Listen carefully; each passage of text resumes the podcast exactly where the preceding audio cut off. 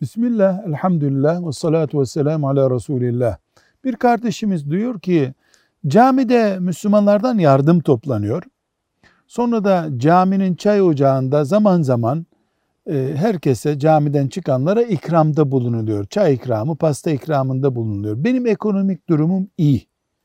Ben orada Müslümanlardan toplanan o cami yardımıyla ikram edilen pastayı yesem, çayı içsem bir yanlış iş yapmış olur muyum? Diyoruz ki eğer camide toplanan yardım veya paralar fakir fukara adına camiye harcanacak diye mesela ya fakir fukara ya da camiye harcanacak diye toplanıyorsa sen bir zengin Müslüman olarak gidip orada o parayla yapılan pastadan çaydan yememelisin, yiyemezsin.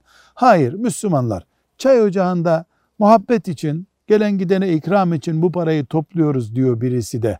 O para toplanıyorsa fakir zengin herkes ondan yiyebilir. Velhamdülillahi Rabbil Alemin.